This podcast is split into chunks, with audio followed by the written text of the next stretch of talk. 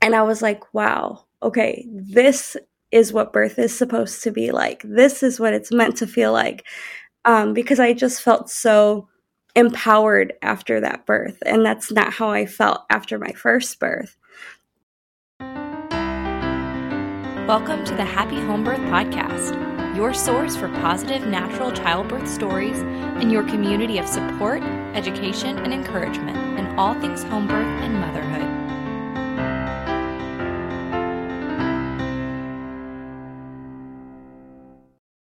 How did your birth location make you feel during your birthing experience? Confined and imprisoned? Or totally set free? Hey there, happy home birthers, and welcome to this week's episode of the Happy Home Birth Podcast. This week, we're speaking to Esmeralda, a mother to three children, doula, and home birth shop owner. We'll hear how Esmeralda went from a confined hospital experience to absolute freedom in her home births. Okay, let's jump in. Esmeralda, thank you so much for coming on the Happy Home Birth podcast. I'm so happy to be here. Thank you for having me. I'm thrilled to have you. Would you mind taking just a moment to introduce yourself and your family to the listeners? Yeah, so my name is Esmeralda. I am a doula. I'm a mom of three, and I also am a small shop owner, business owner. Um, I always mess with that term. I don't know really how to explain myself on that part, but I own a small shop, and I'm just really passionate about home births. So this podcast makes total sense for me to be on right now. I'm thrilled to have you. I love to hear that. Um, it sounds like you're not busy at all, huh? You got nothing going on with mom to three, doula, you own a shop. It's simple stuff, really. Yeah. not too busy right now, you know. well, awesome. Well, I'm really excited to hear how this all unfolded for you, how you became so passionate about home birth. Mm-hmm. Um, and I know that that's related to your own birth stories. So, could we start from the very beginning and just let us know, like, where were you? What was going on in your life when you became pregnant with your first? Yeah, definitely. So, my husband and I had actually just gotten married, and not even a month later, after our wedding, we found out that we were pregnant with our first. So that was very exciting for us in our first year. But at that time, we were living with my in laws. So even though I did I kind of in my head have that idea of home birth, it wasn't something that really was number one priority to me. And I also kind of felt uncomfortable asking somebody else, like, hey, can I use your house to have a home birth in? Um, so that wasn't my number one priority, and that's why I didn't really ask them. I just figured I'll do what everybody else does. I'll go to the hospital, I'll just get an OB, um, and it'll be fine. So that's what I initially thought, and that's what I did. I just found an OB that I think one of my friends said that she had used and her friend had used, and I was like, oh, if they used her, then you know it'll be fine. She's good. Um, when it got to my actual birth, because before that, during the pregnancy, everything was fine. I had let her know I didn't want an epidural, I just wanted a natural birth. Um, and she seemed like that was perfectly fine and I'd be able to do that. Well, once I was around 39 weeks, I believe, my water started leaking and at that time I didn't know too much about it so I thought my water had just broke. And I called them and they're like yeah just come in we'll check you. When I went in they did check me but they came back in and said oh yeah it's your water. So to me not knowing anything I'm like oh my water did break then even though it didn't and I didn't know that at the time so they're like okay, we're just going to start you on Pitocin then because you're only one centimeter. No information was given at all about why I needed the Pitocin, if there was other options besides getting the Pitocin. It was just, we're giving it to you. That's it. So I thought, okay, yeah, I thought, okay, that's what I have to do then because they didn't give me a choice, really, the way they worded it. Mm-hmm. Um, so that's what I did. I got on the Pitocin And those were constant back to back contractions. They were the worst, uh, most unbearable thing I could ever experience. Um, and it did get to a point where I almost was going to ask for the epidural because they kept coming in saying, Are you sure you don't want it? You know, it might speed things up. And I'm like, No, I told you guys the whole pregnancy I didn't want the epidural. That was my number one thing. And they kept still coming in asking me every like hour if I wanted it. And I did almost get to that breaking point where I was going to say yes. But luckily, I had a nurse who was wonderful. And she's like, There's so many women who give birth without the epidural. If that's really what you want, you can do it. And I was like, That's exactly what I needed to hear. so I'm so thankful for that nurse still to this day because she's the reason I didn't end up getting the epidural. How amazing um, to hear that for mm-hmm. those care providers. I know we have a lot of L&D nurses that listen to this podcast and just knowing yeah wow, you can be the difference maker for somebody. Mm-hmm. You can help them do what it was that they came to do, yeah. even in spite of the fact that everyone else is seemingly not on board. That's huge. Yeah. Yeah, definitely it was. Um, it was almost like she was my little mini doula in that moment because mm-hmm. I didn't have a doula. I didn't know about doulas for my first birth. So I'm really thankful for her. Um, and then not too long after that is when I finally ended up giving birth to my son. Luckily, I didn't end up with all the interventions that could have happened if I did get the epidural. And even without getting the epidural, they still, at the last hour, were talking about possibly getting an emergency C section um, just because I was at the 24 hour mark of my water leaking. So they started bringing it up. Luckily, I didn't have to because I gave birth within that hour. Um, so I was very lucky for that, and I got my natural birth like I wanted to. But I just left that birth not feeling like it was supposed to be like that. Mm. Um, I just felt like in my head, I knew we were made to give birth, and that's literally what we're supposed to do. So, why was that birth so painful, so hard? It just didn't feel like I was complete and that wasn't how it was supposed to be basically. So for my second birth luckily i had met a doula and she kind of showed me everything about like what a doula is how they work and into your birth team and all of that. So i immediately knew when i got pregnant with my second i wanted to have a doula that was the first thing I did after I got my positive pregnancy test. I texted my doula like, "Hey, I'm pregnant, so you're gonna be my doula." How what um, was the age gap between your first and second? Um, they're two years apart. So you learned a so, lot in a very short amount of time. Yeah, yeah, very short. Um, I think I was only like a year. He was a year and a half maybe when I found out that I was pregnant, somewhere around there. Um, so he was still really little. They actually are exactly 22 months apart, which is really cool.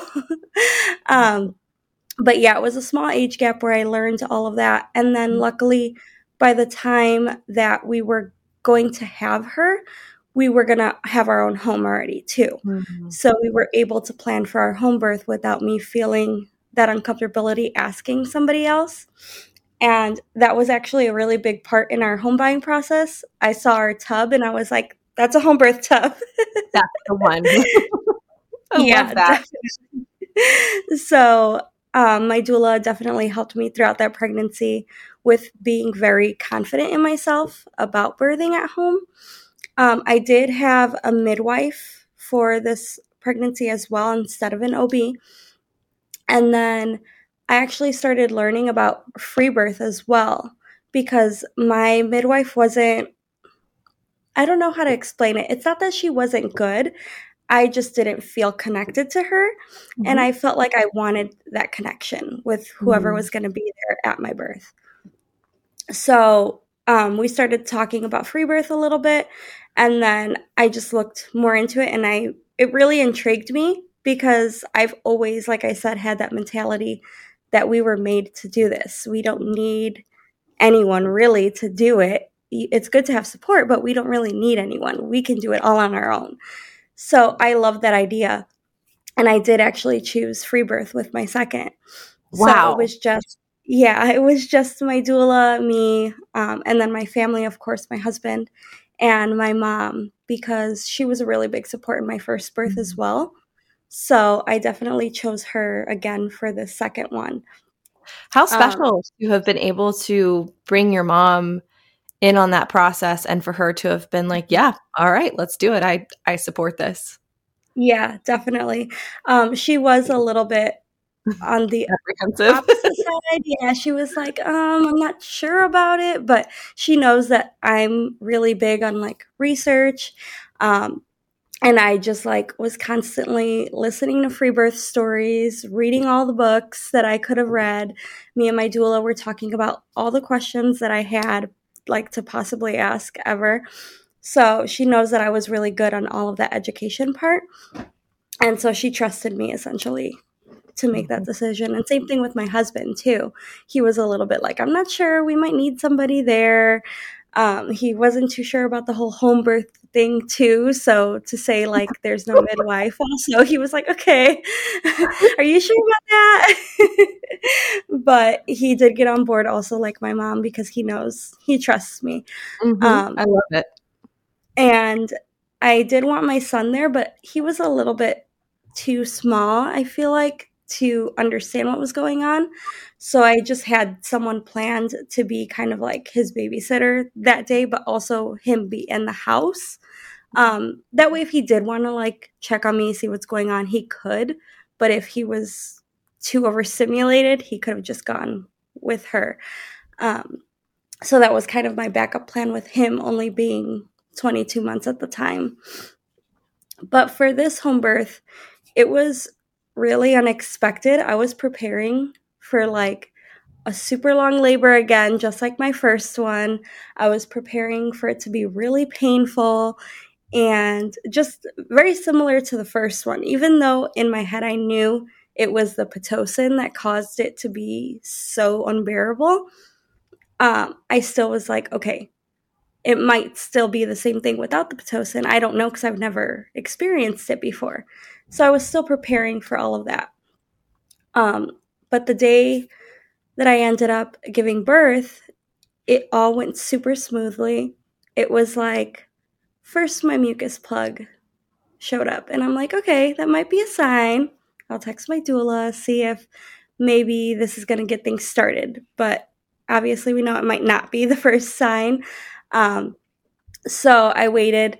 And then two hours later, this was in the middle of the night, by the way. Hmm. So it was like one in the morning, I think, when I lost it. And then around three in the morning is when I woke up to contractions. And they weren't painful or anything. They just woke me up. I kind of was like surprised and shocked that I actually had some. And from then till the morning, I was able to sleep through them comfortably. I didn't keep getting woken up by them until around maybe seven in the morning, is when it actually like I jumped out of bed and was like, "Whoa, okay, that was a big one," um, and that was a what I would say the beginning of me thinking, "Okay, this is probably the day." But I was very much in denial the whole day that I was even in labor. Um, I kept telling everybody, like, it's okay, it's fine, because all my contractions weren't happening consistently. They were super inconsistent. They were like, okay, five minutes apart here, and then 20 minutes apart, and then 10 minutes. And it just kept changing to like then 30 minutes. So I didn't think it was real. I thought maybe they were just like Braxton Hicks or something because they kept being so inconsistent.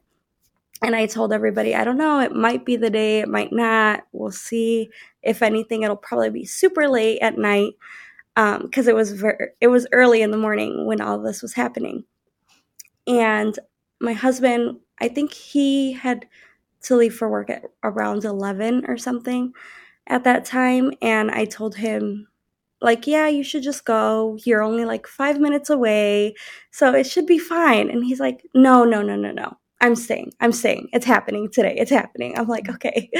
So he ended up staying, which was good because the whole birth, I like, for some reason, couldn't tell how far along I was. Like, I kept thinking it was going to happen way later than when it actually happened. So I texted everybody super late. It was like maybe four, four o'clock ish when I texted um, my aunt who's going to be watching my son, my mom to come over. Um, I hadn't told my doula to come over yet because, again, I was still like, maybe it's not going to happen. I don't know, guys. Um, they were still inconsistent at four in the afternoon. So I was like, I don't know. Um, and then I think it was when they got here, I was like, okay, now things are starting to pick up. Mm. And it wasn't painful, it wasn't uncomfortable, it was just I couldn't talk to, through them anymore. And that's what made me like, okay, it is real because now I can't even talk through them.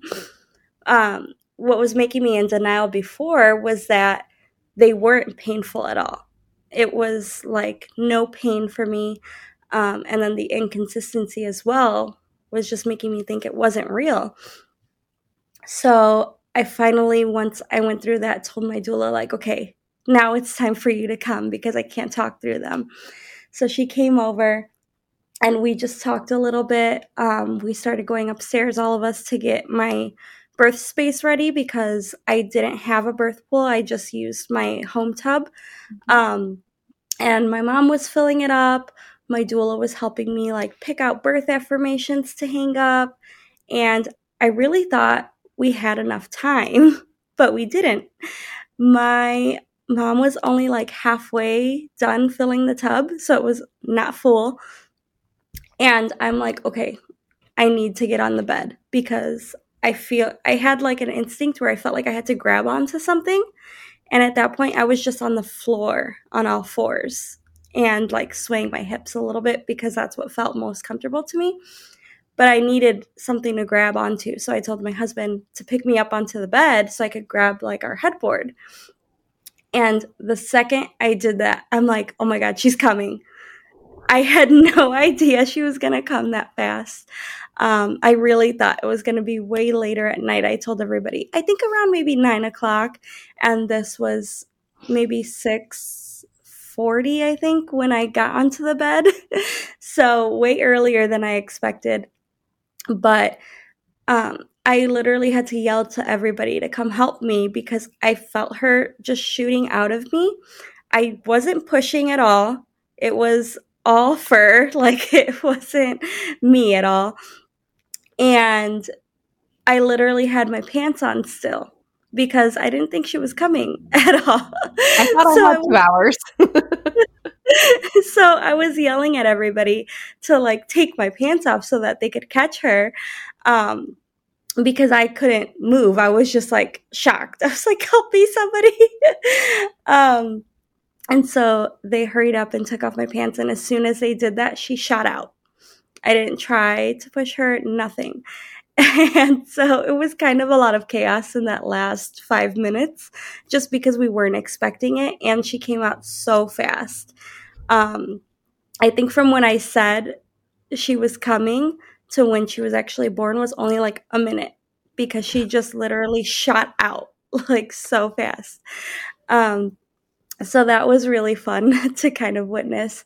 But after everything, all the chaos was over and we kind of had our skin to skin moment and that golden hour, that's when I really took a step back and looked at how the whole whole day went in comparison to my first birth. And I was like, wow, okay, this is what birth is supposed to be like. This is what it's meant to feel like. Um, because I just felt so empowered after that birth. And that's not how I felt after my first birth so I immediately knew like I'm definitely always going to have home births. This is just my thing now. And I just became so in love with the idea of birthing at home and all the benefits that it has because I truly did feel so safe at home. I felt so comfortable, which those things I didn't feel at the hospital. I felt like all the strangers were coming in all the time and just not giving me any chance to breathe really at the hospital. And I had all that at home with just my family here. I went on my day, it was normal um, that whole day. Like I just did my normal routine up until right before I was about to give birth, essentially. And that's total opposite of what I had that first time where I was stuck in a bed for 24 hours and couldn't move. So I just found it a real benefit and it just felt like that's what it was meant to be mm-hmm. basically for my. It really I feel like your your story despite the fact that you know we could say ah with your first birth like you know it wasn't a traumatic C-section hooray you didn't you know whatever but it's the it's the concept behind it of yeah. you were stuck in this place you felt like you had no choice you weren't mm-hmm. presented mm-hmm. with an option of choice it was just told to you like oh well you yep your water it's your water and here you are stuck in this bed for 24 hours mm-hmm. it is confinement like it is prison versus mm-hmm. free birth where you have ultimate mm-hmm freedom. I think that that is yeah. so powerful. And what a huge transition from one to the other. That's incredible. Yeah, definitely. Um, especially like not being able to eat for 24 hours too was insane to me um, because the whole day of my home birth i was just eating normal like i mm-hmm. wasn't restricting anything obviously i kind of watched what I ate to be not too like greasy or anything because I was afraid, you know, during birth. You didn't want to throw up tofu soup like I did? I'm confused. I, I didn't throw up anything because I didn't have greasy food, but I was just able to eat whatever I wanted to, drink whatever I wanted to. Um, and that was super amazing. And then just being in your own bed afterwards, too. There's nothing like that just to snuggle with your newborn and my son too was able to just come in and see the baby right away. It wasn't like at the hospital. I know some hospitals do allow it, but the hospital I was at the first time, they wouldn't have allowed him to come in. So mm. we would have had to wait for him to meet her until we got home. Right. So with having the home birth, he was able to meet her right away, which he was a little bit scared at the moment. I think he thought that I was hurt, just the way that we were all in bed and there were towels everywhere. He kind of got freaked out by that. But once he saw that I was fine, then he was like, oh, okay. And just kind of looked at her and he was really gentle with her at first. Um, so that was great. Oh, that is but incredible. then we had decided from after my second because we had that close um, two year age gap that we wanted a little bit of a bigger one this time with um, possibly a three year age gap. Mm-hmm. And then we would have two more because our goal was four. It still is four. I don't know why I said was. um, so then my daughter had her first birthday. This is my second. And that day I started feeling like my hips, something was wrong with them. And I'm like, why are my hips hurting? Maybe it was hurt birthday party, like all the walking around and moving and decorating, you know, was messing with my hips.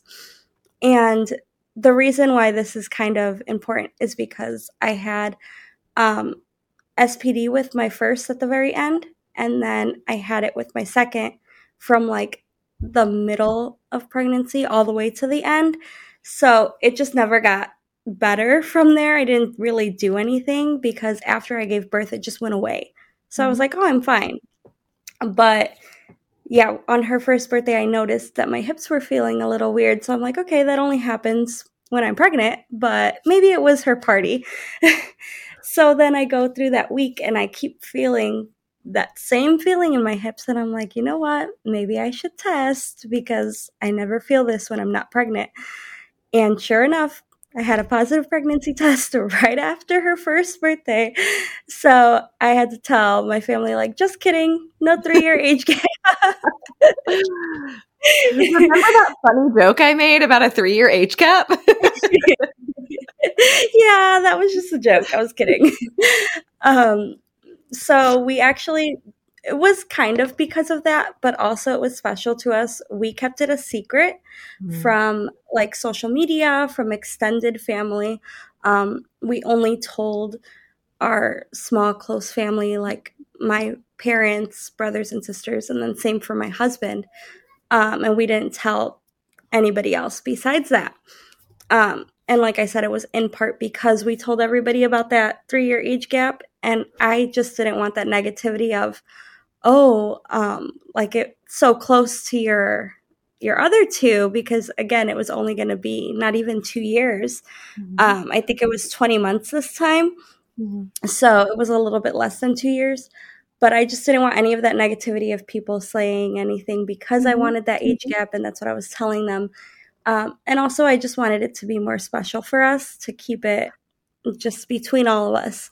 Yeah. Um, I think, I wonder, I mean, it's interesting just because mm-hmm. that was my experience with number three as well, was this desire to keep it close. And we did, yeah. we did eventually share, but even after that, I haven't shared much about the pregnancy just because it's been mm-hmm. like, oh, this is just like our private little thing. And yeah. I don't know, it's really special. Yeah, it is really special. Um, we also weren't going to find out the gender with this one, too. So everything felt really intimate and secretive about the birth. Um, and I did really like that. So we already had my first was my son, and then my second was my daughter. So with our third, we're like, we're not going to find out this time. So you you did know the gender of the previous though. Yes, the gotcha. first two we found out like as soon as we could find out by mm-hmm. ultrasound. Mm-hmm. We were like, "Let's go! We got to go find out." um, but yeah, with our third, we decided to wait until birth, which was really special. Um, the whole time, I did kind of have an intuition of it being a girl, and that was really interesting too because with my first two, I didn't feel like I had that intuition feeling because I kind of had more of a I want a girl 1st That was my mindset always. So I thought it was a girl for my first one, even though it was a boy, because I wanted a girl. Mm-hmm. Then with my second, I kind of was like, well, I was wrong the first time, so I'm not going to get my girl again. It's going to be a boy again. I'm going to get two boys because I want a girl. And I was wrong again. I ha- had a girl. But like I said, I think it was really me not having not listening to my instincts and just listening to what I wanted, mm. basically my brain. Um, so for this one, I didn't really have any preferences. I had both. and so I listened to like what I really, really, truly thought this baby was. And I was set on girl the whole time. I kept telling everyone, I think it's a girl. Well, not everyone, but those people who knew. Small amount of people. yeah. Um, and it was really special too because my husband at the time his grandma was sick and she was on hospice and she actually told one of his brothers that she saw a little girl. And they were like oh that was emery which is my daughter. Um, and she's like no no it wasn't emery. I know what emery looks like. It wasn't her. And so they're like there was no little girl here. Mm-hmm. and he told us that story on the day that we found out we were pregnant. So we hadn't even told him. And he told us this story, and me and my husband just kind of looked at each other like, mm, is she talking about our pregnancy? Like she saw our baby girl? Um, because she did already have stories of t- telling um, his mom that like she saw other people who had already passed away um, because she was that far along in hospice that she kind of wasn't all there. But she was saying that she saw people who had already passed away, and they're like, no, no, it's okay. So that was really special too, to kind of think that she, before passing, saw our third daughter. Um, and I like to think that was really what she saw too. That's um, it's so- interesting that um, that happened with my oldest daughter. My husband's grandmother was was dying and she knew we were pregnant. we, and we didn't know we were pregnant. And she was like, I had a dream. like, oh, she was right. yeah, that's really interesting to just like hear stories of that, but it's also really cool and mm-hmm. sweet to think of as well. Yeah. Um, so for her birth, um, I did end up choosing the same thing. I had the same doula as I did for my second. Um, right off the bat, we chose free birth again because I just loved the experience. And I felt at that time super knowledgeable as well because after having my second daughter is when I started my training to become a doula.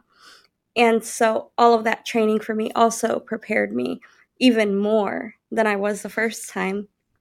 Um, and I kind of went into it thinking I wanted um, a wild pregnancy as well this time, which I hadn't ever done before.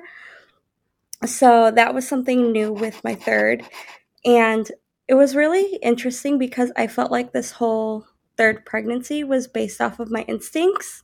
Mm. And that makes it really special for me because I trusted all of my mm-hmm. instincts and I knew nothing was wrong with her. People would ask me, like my mom would ask me sometimes how I would know if something was wrong or like how I was feeling, if I was okay.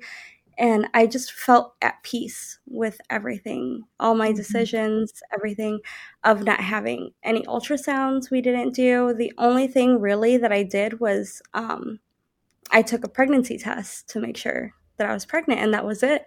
Um, I sometimes would measure like my belly, but I just watched what I ate. I had two very healthy pregnancies the first two times, so I wasn't really worried about anything.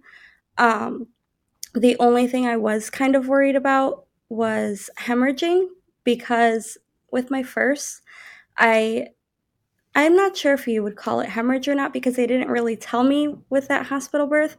But at the end, she was telling me that I lost so much blood that I could use a blood transfusion, but I wasn't at the point where I needed one. So it was my choice. Um, and I chose not to get one because I felt fine. And then with my second at home, I almost did hemorrhage again, but we used tinctures and that stopped it. So I was able to control that one too. And that was really my only worry with my third. And that's what I focused on my whole pregnancy was trying to do things that could prevent me from hemorrhaging that third time. And could you share biggest, some of the things that you did? Yeah, the biggest thing that I believe helped because um, just like going in the future a little bit, I didn't bleed at all with her for her birth. So what I think really helped me um, was that I took beef liver capsules mm-hmm. this pregnancy, and I had never done that before. Um, with my second, I took iron pills because I thought that was what was going to help me, um, but I still ended up having a lot of bleeding with her. So the iron pills didn't do anything, and that's when I learned afterwards that you need something with the iron to actually absorb it. Um, I didn't know that before. So the beef liver really helped me, I think. Um, I also took different teas like um, NORA tea, mm-hmm. uh, nettle, oat, raspberry, and alfalfa. Mm-hmm. Um, I took that a lot because that's really high in everything that I needed. And I think just doing those things really helped my body prepare for not bleeding a lot because that's exactly what happened with hers. I didn't bleed really anything close to the first two. Mm. So that's something I'm really big on now is taking the beef liver capsules oh, even oh, yeah. postpartum. I'm like oh, beef sure. liver all the way. Every day. Yeah, that I mean that preventative nutritional care cannot be underestimated. That is absolutely critical. And I think that that is one of the greatest disservices that, um, that, you know, tr- traditional care it misses for mothers is the importance of nutrition and how that changes the trajectory of everything. Mm-hmm. Yeah, it really does. With my first, they didn't bring up nutrition at all. They didn't really ask know me anything about it. Yeah, they didn't ask me what my diet was. They didn't give me suggestions. They just basically were like, "Oh, are you taking a prenatal?" I said, "Yep," and they said, "Okay." so there was no no education on it whatsoever with that one. Um, and then with my second, I was just learning everything, so I didn't really know the full extent of it all. um, until my third is when I did feel really comfortable with everything I knew. I had a lot of education at that point. Um, so, yeah, my nutrition was great with my third, which I think helped along the way as well.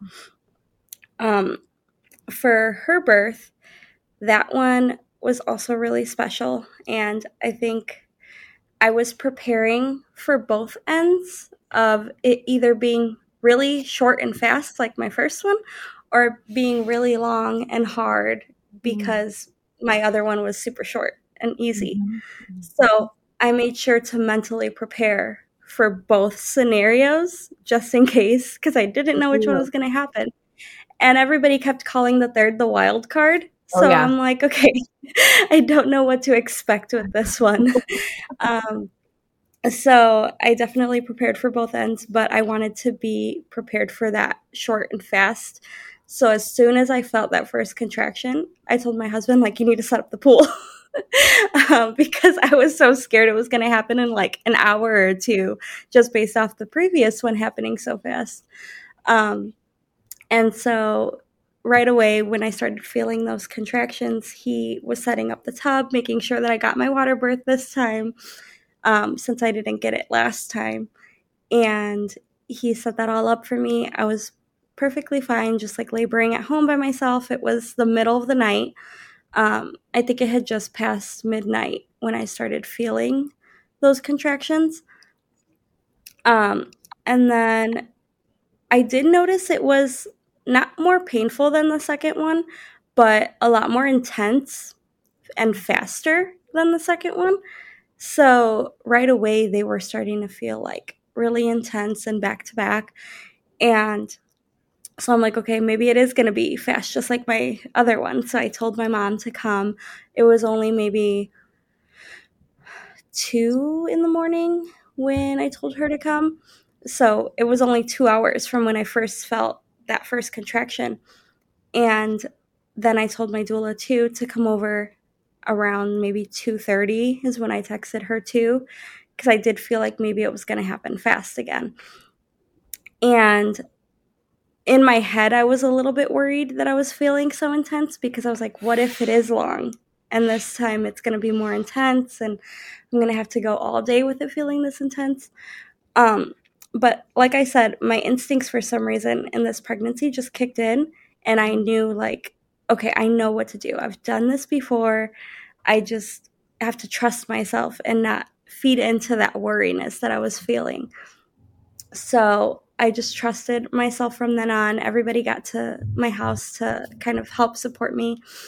And once I got into my birth pool, because I did get a birth pool this time um, instead of the tub, and then so I kind of got into the tub and I felt like, or not the tub, the pool. I keep going back and forth between them. So I got into the birth pool and from that moment on, it was the most peaceful birth experience I ever had compared to like my first being in the hospital, not peaceful at all. The second one being not complete chaos, but there was some chaos, just like everything was happening all at once. Um, it didn't feel just like a peaceful birth setting because I was kind of like screaming, hey, like, come get her. Um, so once I was finally in the birth pool, I was able to just relax in there and labor peacefully. And I had all the lights off. I had like hypnobirthing hymns in the background. I had essential oils on, and it was just, I've never been so relaxed, which is strange for some people to hear because I was in labor and they're like, You were relaxed while you were in labor? And I'm like, Yes, I was so relaxed. I have never been more relaxed in my life than in that moment. So that was really a special moment for me during that birth mm. is just it was relaxing. I mm. didn't feel that pain. I didn't feel anything. Um, but again, my instincts took over, and right away, I felt like a shift in my body. And I told my doula, I said, I'm about to hit transition. Like I told her flat out, this transition is happening right now. And it's just like my body took over and knew that that's what was happening. And of course, right after I said that, it was transition time because it was like um, super intense. I was starting to make louder noises because before then I wasn't. Um, I was super quiet before then. And um, I just felt so much pressure this time. And I was like, okay, I know this is transition, like it's happening. And she did come out pretty fast too, just like my second. But with this one, it wasn't as easy as her. Um, it was kind of like I had to work alongside my body because I did feel my body pushing, but I had to kind of help it along. And it's really hard to explain because I didn't feel like I was pushing, but I was just making sure that like I was getting myself situated in the right spit in the right spot and kind of intentionally like breathing down this time. And that's what really helped too was making sure that all my breathing was going down and like pushing itself down. Um and that helped her come out a lot, but she did take a little bit longer than my second because my second just shot out of there. So with this one, she took a little bit longer, but it was pretty fast too compared to other people how they're pushing for like an hour or two. Um, so it was pretty fast and decent.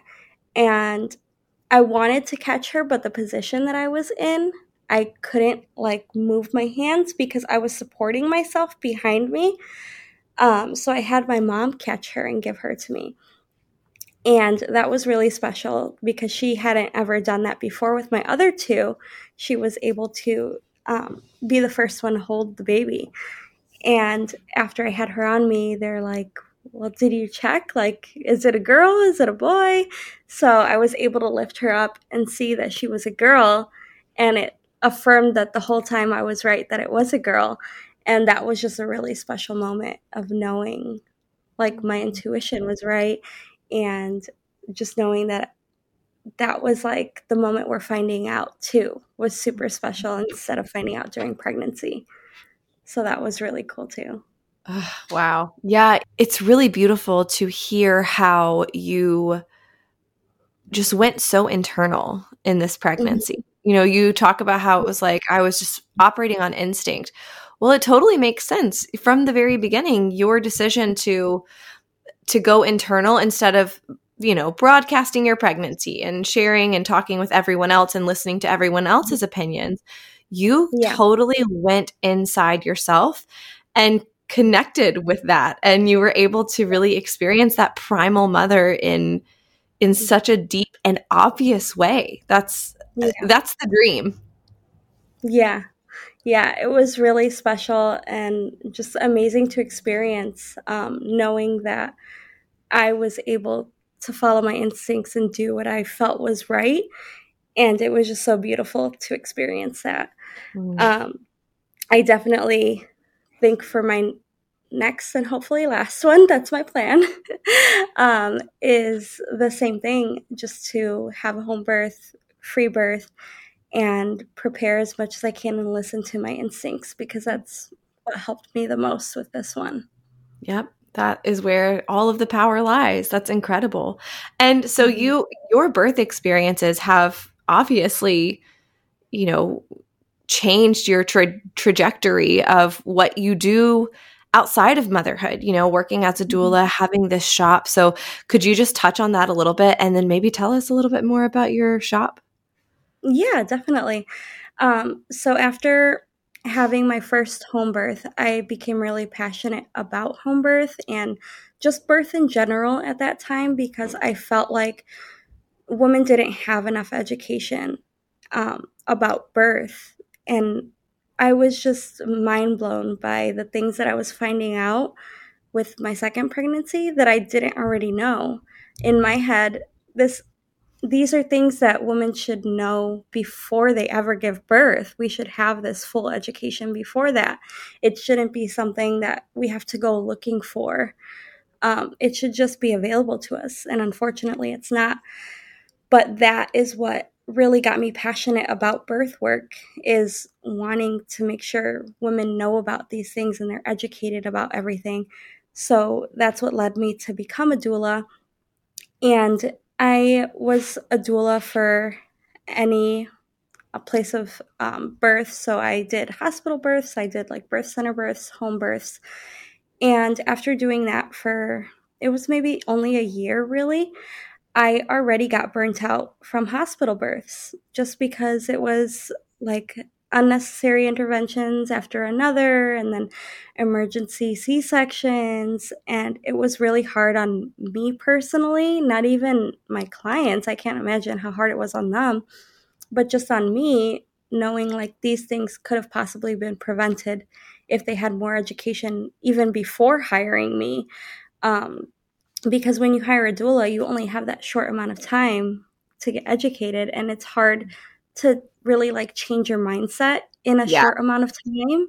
So for some people, they don't have that full experience of learning everything they need to, getting their mindset in the right space. Um, and then with being in the hospital and everyone kind of telling you what you need to do and fear mongering you, especially too, um, it kind of throws everything out the window of what you just learned because yep. it was so short of time. Um, but that burnout made me decide to only support home births just for my mental health, essentially. Um, so I wasn't getting burnt out from those because the last hospital birth I had attended, I actually left that one bawling my eyes out because I just was so hurt from the outcomes. Um, so it did affect my mental health as well. And from then on, I chose just home birth um, supporting, and I switched over my whole like doula business that I had online to just be about home births. Mm. And before this, I never wanted to really niche down. I felt like I wanted to be that person where everybody could come to me for anything, no matter what kind of birth you were having. And that's how I kind of made my page. But once I got more passionate about home birth, my page kind of took off from there, which I wasn't expecting that. It just kind of felt like that's where my passions were leading me was to specifically home birth. And so I started posting more like quotes on home birth and like information about home birth. And my following just grew. And I think it was not even four, maybe three months. It grew exponentially. And it was really cool to see that so many people related to what I was feeling. Um, and I was able to just kind of put all of my own words out there. And I think that was what made it grow fast too is it was all like authentic and it was all just me um, and my passion as well so a lot of people saw that and related to that and then from there is when I found out that I was pregnant and I wasn't going to be able to attend births at that time because my um, SPD had made me like pretty much immobile the whole pregnancy. Mm-hmm. Um, so I didn't want to be supporting someone when I couldn't even support myself at that time because um, just walking was hard for me. So I decided to stop attending births for that pregnancy and I wanted to figure out maybe another side income during that time. So I started making home birth shirts and they were just like they said home birth mama on them. And that went really good. So I was like, okay, well, I don't really see that much home birth apparel. Like I see sometimes um, people will do merch, but it's like just their logo of home birth. It's not really um, like home birth apparel or mm-hmm. anything. So I started doing that, and so many people started liking it and going into it. So it was really cool and special to see people um, really liking these items that I was making because I made them all myself. Um, like the designs, I made them, and then I would actually press the shirts and everything. I still do to this day. So it was really special just seeing people liking what I was creating. Um, and yeah, it just took off from there. Now I do this one says normalize home birth, so it's part of my shop. And I think it's really cool because when people go out with wearing one of the shirts that I've created, they always tell me that somebody out in public stops them and will say like, "Hey, I had a home birth too." Or we'll ask them like oh you had a home birth? How was it? And so it's kind of spreading that awareness of home births. And that's really my goal is not to make everybody have a home birth. Everybody should have their choice. But i feel like home birth is so not talked about because people are scared of what other people are going to say. It's not normalized at all when you say you're going to have a home birth to anyone they're like oh you're having a home birth? Like that's that's weird. That's scary. That's dangerous. Um, just because they don't know anything about it. They're not educated on it at all. So i think these shirts are really good at normalizing it and starting to bring up that conversation to people so that more can learn. It's not scary. It's not dangerous. It's not something that's super crazy to do it's just another choice that women have of where to give birth Mm-hmm. Amazing. I love it. So, for those who are now super interested, because I know there are going to be a bunch of people who are like, I would like a shirt yesterday, please. where can they go to find out more about you, more about the information that you're putting out, and then where can they go to buy a shirt or a onesie? The onesies are so so cute. yeah. So um, my account and business name is Births at Home, and then my website is birthsathome.com as well. Perfect. I will put that in the show notes. Esmeralda, your stories are just so empowering. I mean, really, just that transition from, like I said, this sense of confinement to total freedom. Um, mm-hmm. It's just, it's so powerful and it's so beautiful. I have loved hearing your experiences. I know that so many moms are going to gain strength from them. Um, and and thank you for continuing to normalize home birth just to the public in general. So it was such an honor to have you on the Happy Home Birth podcast. Thank you so much for being here. Yeah, thank you for having me. I really enjoyed being on this podcast, especially because this podcast played a big role also in my two home births. I listen to it religiously, especially when I'm pregnant, but even afterwards, I just love birth stories. So I'm always listening to your podcast and I absolutely love it. Oh, thank you so much goodness, as I reflect on Esmeralda's story, one major, beautiful point comes to mind. Instinct requires us to go internally. We've got to stop listening to the outside noise and focus on the depthy, God given inner knowing that we all hold as primal mothers. When Esmeralda did this for her third birth, it truly shifted everything. She found complete freedom in her birth, and she knew exactly what she was capable of as a mother, that she had everything she needed inside herself all along. Okay, my friends, that's all I've got for you for today. I'll see you back here next week. Thanks for listening to this week's episode. Are you looking to extend the home birth support, encouragement, and education? Join us in our Facebook group, Happy Home Birth Podcast Community, and check us out on Instagram at Happy Home Birth Podcast.